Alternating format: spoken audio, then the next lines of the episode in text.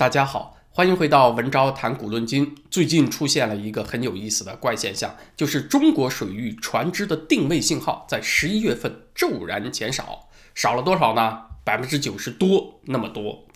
根据英国金融时报的说法，是来自于中国水域的船舶自动识别系统的信号，那个 A I S 系统的信号，它的流量从十月份的高峰期一天一千五百多万个，十一月份掉到了每天只有一百万个多一点。 还真的是流失了 百分之九十 多。C N N 商业频道也证实了，过去三个星期 A I S 信号在中国水域流失掉了 百分之九十 以上。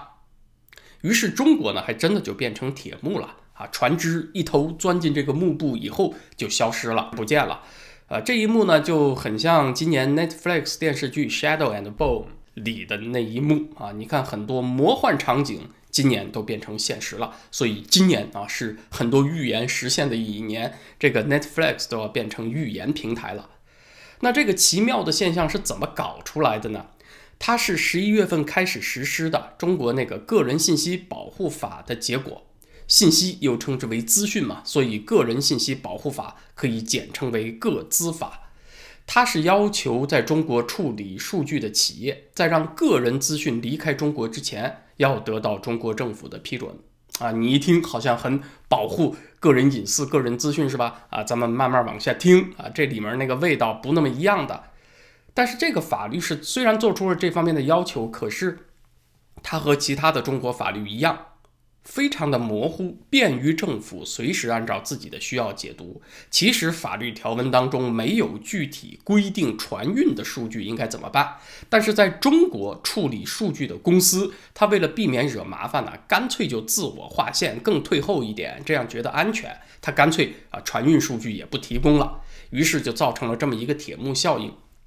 要获得船舶的坐标定位啊， 有两种途径，一种是卫星，一种是来自于地面的基站。根据专门提供船运信息查询的网站负责人介绍，啊，船舶在公海上航行，当然你要靠卫星来收集数据。可是，在接近港口的时候呢，就是地面信号更准确。那这个情况 来自于中国水域的船舶信号大量消失，给全球供应链制造了很大困扰。因为信号断了，你不知道这个船只在中国的准确位置，它进港、出港的准确时间、卸货、装货花了多少时间，那就造成货运公司很挠头了，它就没有办法实时的掌握物流的动态。 如果船舶到中国是去进货的啊，装货以后呢，还要去另外一个国家的港口，那么货运公司呢得去雇 货柜大卡车去那边的港口接货，你这儿进出中国的时间没办法准确掌握，他那边接货的时间也不好掌握。特别是在圣诞节这个物流高峰期啊，呃，人家安排接货时间差一点儿，雇那个货柜车可能价格都差很多，那个成本都差很多。如果说这艘船到中国是去卸货的，是出口产品到中国，发货方同样要优化自己的运力嘛，让所有的运输工具都处在最优的路线上，就怕一个环节停下来，让所有人都在等，那个成本就上去了。所以，当代的这个数据化的物流管理啊，它就要求关于这个物流的资讯得是透明的啊，是实时没有屏障的，得在一个中央监控的大屏幕上啊，所有的船在哪儿一目了然都能够看得见。 因为感恩节一过，又赶上了全球圣诞季的消费高峰啊，这个物流压力很紧，中国来这么一手，全球供应链马上就很麻烦大了。这大概是从去年疫情开始，中国大陆写口罩以令天下啊，有那么一阵是这样啊，口罩的供应很短缺，大家都得养中国这边生产能力的鼻息。是继这个事情之后，又一次让全球感受到了 对中国大陆的依赖程度太高，这种苦果。顺便说一下啊，这个个人信息保护法名字一听我就觉得很梦幻。请问在中国有个人信息保护吗？啊，那要看是对谁保护。所有的人他的资讯对政府都是透明的呀。 十四亿人在老大哥眼中都形同裸奔。你看你在网上发几句牢骚，立刻被网警精确定位，被叫去喝茶了。你的个人资讯啊，什么 I P 地址啊、手机号码呀、全部数据啊，对网警都是公开的。不管是电信公司还是社交媒体平台，它的那个后台网络警察可以随意出入。请问你的个人信息被保护了吗？所以这个个人信息保护法到底在保护谁呢？这就是今天问题的关键了。那我们就要从这个个资法、个人资讯保护法的由来说起。为什么当局要着急忙慌地搞这个法律呢？那是因为从二零一八年开始，中国的企业和个人频繁地被美国制裁。美国能够实现这种精准打击，它那个制裁名单上啊，中国企业是越来越多，那是因为他们收集到了这些企业活动的数据。美国有这方面的能力，就是这些企业和个人，他们和哪些被美国制裁的国家做生意啦，他们生产和销售了哪些被美国禁售的产品啦，他们和哪些危险分子有往来了，搞了哪些啊阴坏美国的活动了。那这种精准打击呢，就让中共当局很头疼啊。那是因为美国有能力搜集这方面的数据，所以呢才会阻止滴滴出行在美国的上市。习近平对这事儿特别的生气，原因就在于此。但是呢，在老百姓看来啊，打击滴滴的理由很牵强，说滴滴曝光了敏感的国安资讯。你说网约车拉客，人家又没黑进你国防部电脑，怎么就曝光了敏感资讯了呢？啊，你看那个网约车公司 Uber、优步在全球这么多个地方运营，谁说有国安问题了呢？啊，怎么就中国这么特殊呢？啊，确实就是中国很特殊，因为在中国大陆很多敏感单位，它在地图上是不显示的，不挂牌的，或者是另外一个名字。举个例子说，山东蓝翔技校就曾经被美国的情报部门认为是中国黑客任务的一个承包商啊，换句话说就是编制外的黑客。二零一零年对谷歌的一次攻击，追查 I P 地址就查到了来自于上海交通大学和山东蓝翔技校，所以呢，他们也算是敏感单位，虽然名字不敏感，但是干的有些活儿很敏感。假如说黑客嫌疑人打网约车去这些地方上班，达到了一定的频率，那这些地方就会被美国判定很可能是黑客基地。所以这个网约车的地理定位数据啊，在老百姓看来它没啥好敏感的，但是在大数据当中呢，它和其他线索结合在一起，哎，它就还是有情报价值的。而在中国呢，确实有很多事情是暗地里进行，见不得光，要掩盖的，是属于它有掩盖而别人不需要掩盖的事儿。所以网约车数据这种东西，在别的国家它不敏感，在中国它就很奇葩的成了敏感信息了。因此我们来看这个个人信息保护法，看似限制了滴滴收集乘客的个人信息，你以为保护的是你啊，你以为保护的是乘客呀，就有点自作多情了。其实保护的是党国的安全啊，美国的精准制裁能力、打击能力是建立在它的数据收集能力基础之上吧。啊，这招呢是把党中央有点吓到了啊，所以呢就要啥都捂起来。最新的消息是十一月二十六号，彭博社透露，网信办下令滴滴出行你得从美国退市了。对于这一点呢，中共的官媒倒不是特别的否定啊。你像环球网在十一月二十六号就出来发文强行洗地，说中国的航运数据啊不是消失不见了，是美国偷不到了。啊，反正信号没了这事儿是否认不了的。这篇文章里面是说，境外的咨询公司和所在国的情报机构合作，架设那个 A I S 信号的基站，获取中国沿海船舶航运的数据。其实他这里的意思呢，就是在说美国了。这里所谓的咨询公司，呃，我想应该就是提供物流数据查询这方面的公司。美国政府呢也购买他们的服务啊，所以在中共这儿看呢，就都算是搞间谍了。不过您这儿万事儿都国安了，也就拖累了全球的供应链啊。嘴上说反对脱钩，但是你干的每件事儿都在脱钩。为了减少物流方面的风险，那各国的货运公司那就只好考虑以后还是少派船去中国的港口喽。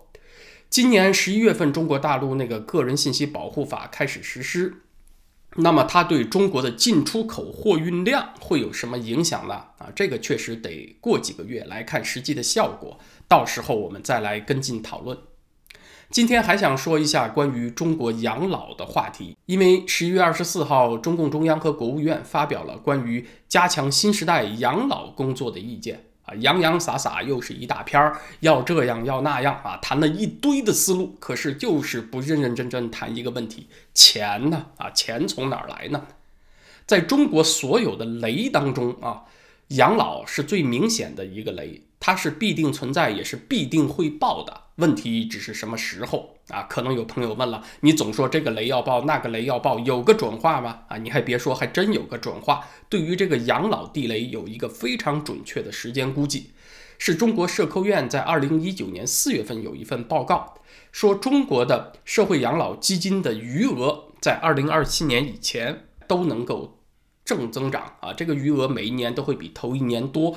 从二零二八年开始，当年的养老基金收支就开始出现赤字，就没有正增长了，往后就是吃以前积累余额的老本儿。掉到二零三五年，结余就会耗尽，老本儿吃光，养老基金的历年累计数也出现赤字。我们接下来说的主要是历年累计余额耗尽这个事儿啊，预计发生在二零三五。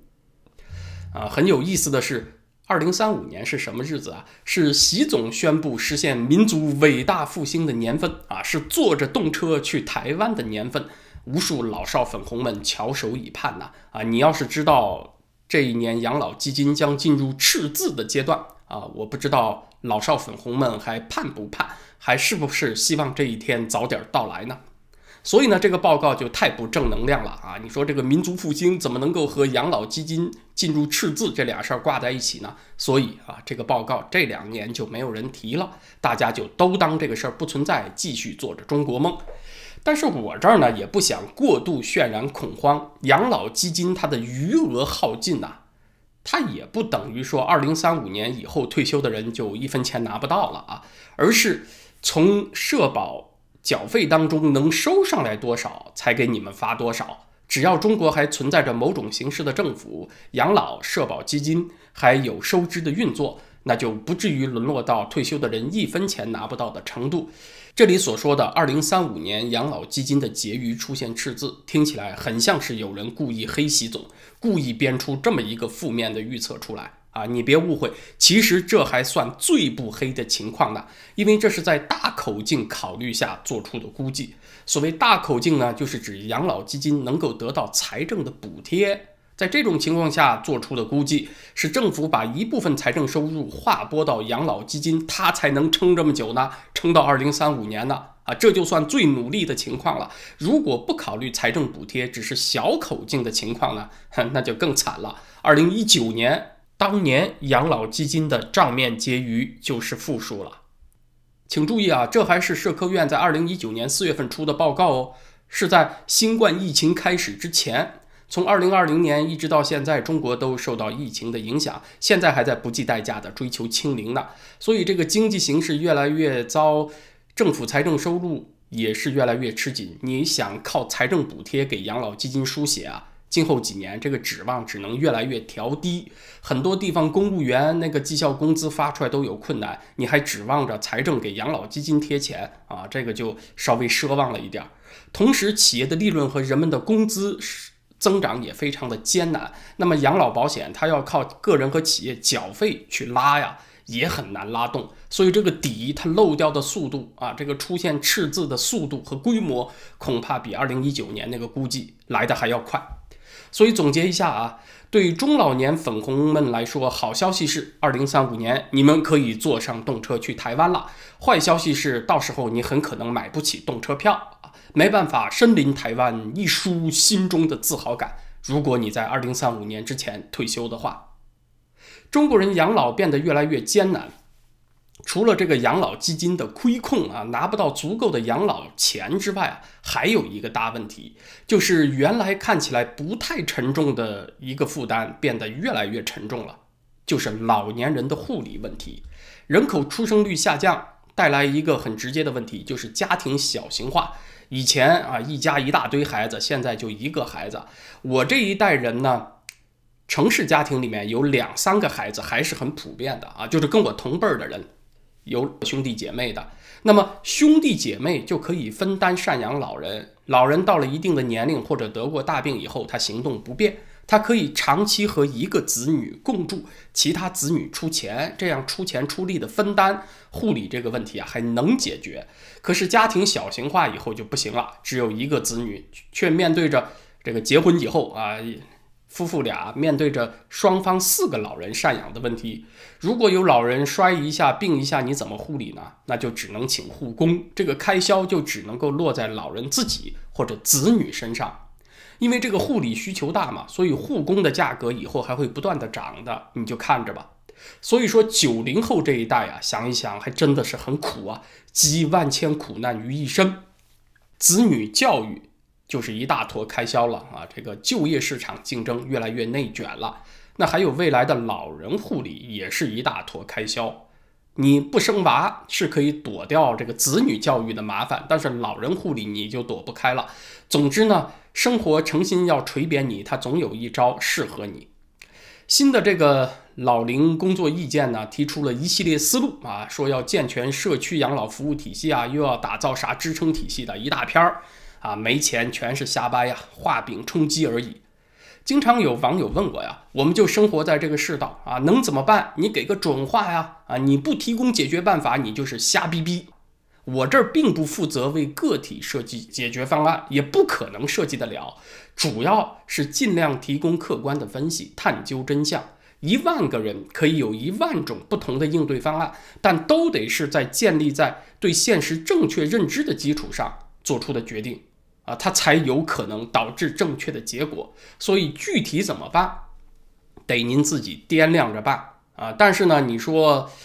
就是继续发梦颠，坐着二零三五年坐上动车去台湾的那个梦，那神仙下凡也救不了你啊。具体怎么办，各想各的辙。但是大家要看到这个大概率的趋势，因为它是跟人口的走势相联系的嘛，它高度可能是会往漏底那个方向去的。你能早一天明白呢，就能早一天做准备，少受一些损失。养老困难要缓解，归根到底还是在于经济的繁荣啊，人们的收入得持续上涨。如果你能碰上一个负责任的政府呢，确实政府也能做很多事情，比如政府缩减财政开支，用省下来的钱去填养老金的窟窿，或者把国有企业的利润、国有股它涨价那个溢价部分的收益用来填养老金啊，或者把国有土地出租那个租金收入用来填补养老金啊，政府它还是能做一些事情。所以该怎么办啊？这些事情你应该去问习近平和李克强。我说可以这么做，人家不那么做，有啥辙呢？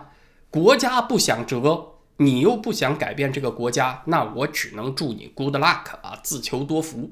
就算是政府人员吧啊。就算是正在看我这个节目的警察国宝，你们的养老问题啊，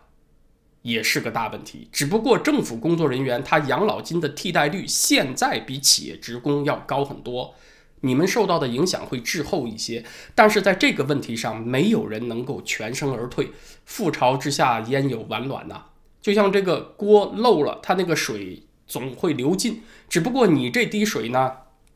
是飘在上层一点啊，厚一点轮到你而已。